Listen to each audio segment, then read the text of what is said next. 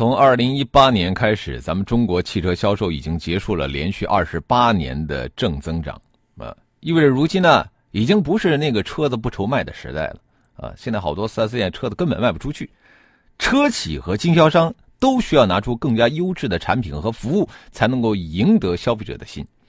奔驰，你看这一夜之间把自己的牌子给砸掉了，很容易啊，是吧？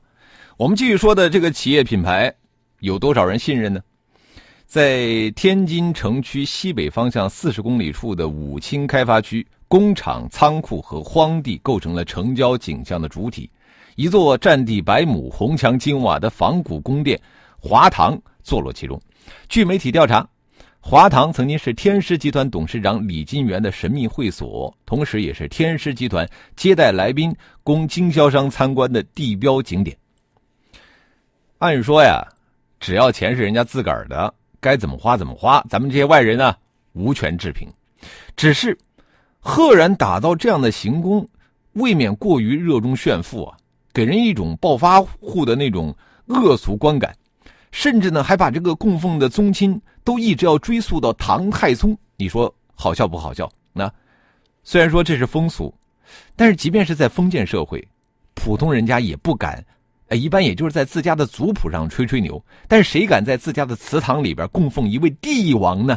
啊，我们谴责仇富，也拒绝道德绑架，但纸醉金迷、穷奢极欲的暴发户的这种恶俗炫富，仍然是要批评的。在胡润百富榜上，李金元二零零五到二零一六年一直都是天津地区富豪排名中最高的一位。那作为这个天津首富，天师华堂之奢靡，实在不是什么好榜样。众所周知啊，同为直销巨头，同样都是天津武清区的大企业天狮和权健，啊，有很多类似的地方。一九九五年，早年呢依靠贩卖豆饼做倒爷起家的李金元成立了天狮，啊，采用这个传销模式销售天狮的高钙素。一九九八年，传销被全面禁止了以后，这个天狮开始转向海外开拓市场。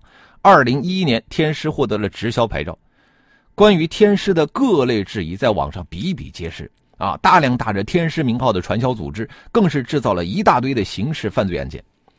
中国裁判文书网公开资料显示呢，在二零零九年以来，全国以天津天师名义进行的传销活动引发的各类刑事案件有两千七百八十一例啊！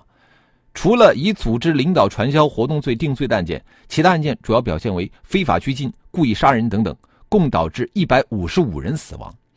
那所谓天津天狮和这个天狮集团是否存在关系？目前我们还不得而知。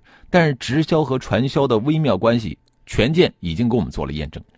这座奢靡的华堂，曾经见证过什么呢？也等待着在阳光下，被更加详尽的解读。